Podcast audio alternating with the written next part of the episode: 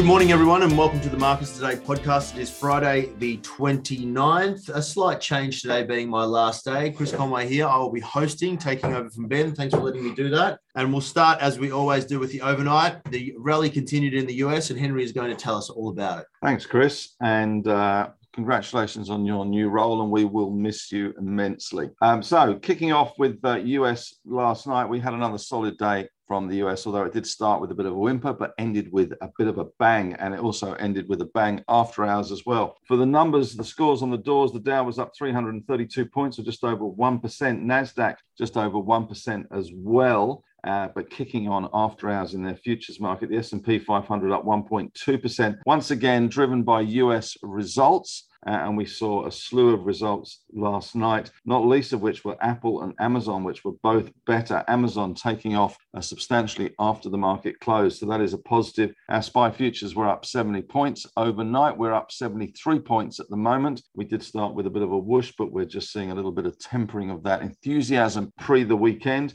Base metals were better. We saw copper up 1%, uh, 1.6%, nickel up 0.6. Uh, gold price was up 1.8%. We are seeing a little bit of money flowing back into gold, which is good. Bitcoin also having a good rally last night, sign of risk on, plenty of cash out there at the moment. And the US dollar is just uh, coming under a smidge of pressure as are bond yields at the moment. Those two year yields have been falling quite considerably and now only stand around uh, 1% above the official Fed rate. So that is certainly enhancing the bulls. We also saw last night US GDP came in negative 0.9%, which means t- the US is technically in a recession.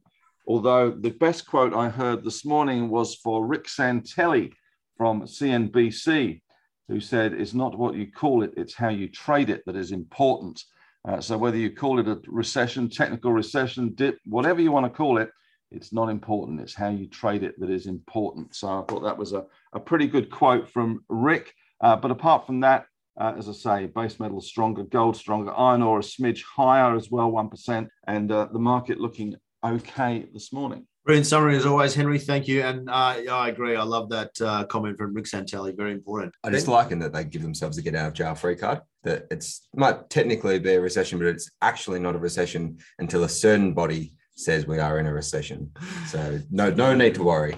Indeed. Uh, thanks, uh, Ben and Henry. Tom, over to you for a little wrap on what's happened so far this morning in the local session. Thank you, Chris. Well, our market having a good end to the week, up 75 points, on track to finish up more than 2.5% for the week. All sectors in positive territory with tech and property stocks outperforming buy now, pay later names are standing out. Sezzle up 35% on its Q2 update. Bluebet BBT up 16% on its quarterly numbers. And we also have uh, Stockland guiding funds from operations to their top end of their previously advised guidance range. So they're all doing well. Consumer staples and financials underperforming, but still in positive territory and just signposting some events next week. RBA decision on Tuesday is the main event. They also have the statement on monetary policy due on Friday, which is important because it will have updated economic forecasts. The US has jobs numbers on Saturday morning. That's next Saturday. The UK has a monetary policy decision on Thursday. And we also have an OPEC meeting on Wednesday. So a bit going on next week, Chris. A bit on. Thanks, Tom.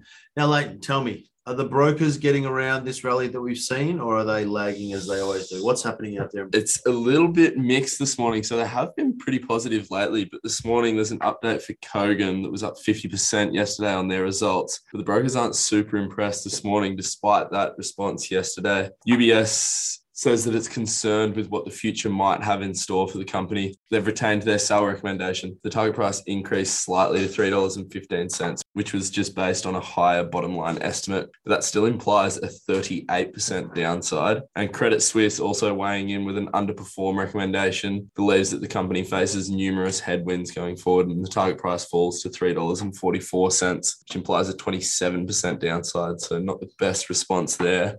But another one was Fortescue Metals Group, that's FMG. And again, despite Q4 results, which slightly beat guidance and showed strong future shipment expectations for FY23. Most brokers see FMG as fairly valued at the moment. Macquarie has downgraded its recommendation to underperform as earnings forecasts have been reduced by around 5%. Their target price drops to $16, which implies a 4% downside. And other than that, all of the other broker recommendations out this morning, uh, like neutral, hold around that. And the target prices range from 4 to 9% below the current market price. So, not the best response this morning from the brokers. All good, Leighton. Thank you. Beautiful summary as always. Uh, we do have some ideas today. One from Ben, one from Tom. We'll kick it off with Ben.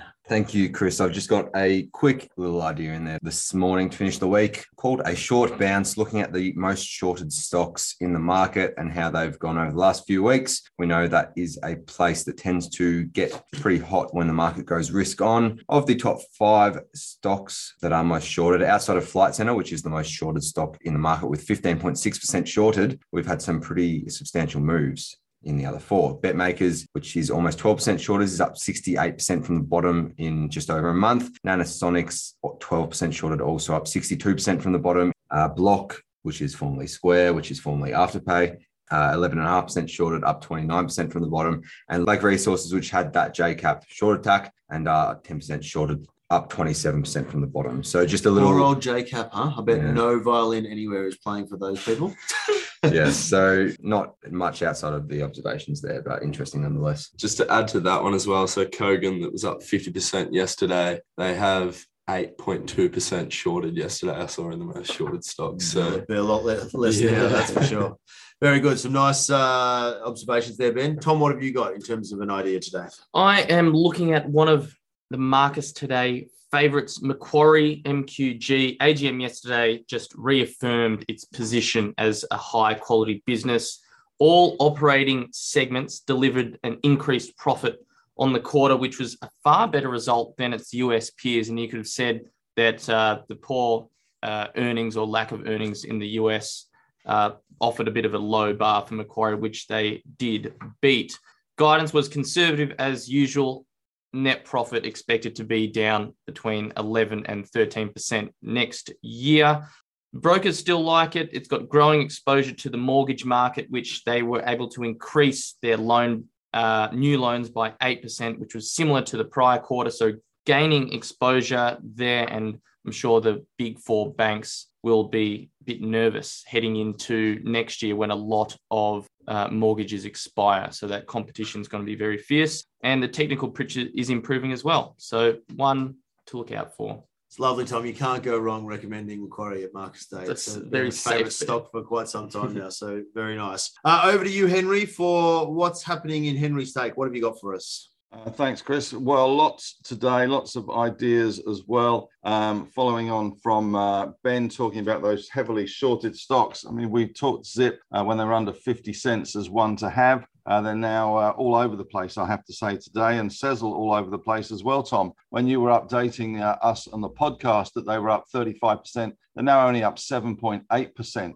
Zip has actually turned negative. They're now down 16%. So volatility to the max at the moment. Volatility means that there are opportunities as well for traders and those that are looking at um, things in a little more active way. But I did add some stocks yesterday, Data, Tech, Coden, and I sold out of uh, that really nice little trade in Prospect Resources, uh, which worked out pretty well. There was a massive capital return there. Also, good to see the gold price moving. I added some gold stocks to the portfolio a few days ago and was talking gold on Ausbiz with Ben Clark on Wednesday. So there's a link in there for my gold rant on Wednesday. The other stock yesterday that I was considering uh, putting in was Tyro, which at one stage this morning or was, was up yesterday, was up 18%. At one stage this morning, it hit 91 cents. It's back to 81 cents. So the short squeeze may be starting to uh, be backing off a little bit. I did get the sense that it may have been a stock lender that had lent stock out so people can short that recalled all the stocks because the shopping list of those shorts was extraordinary and they were all heavily shorted stock and all doing very well. As far as new ideas go, though, today, plenty around.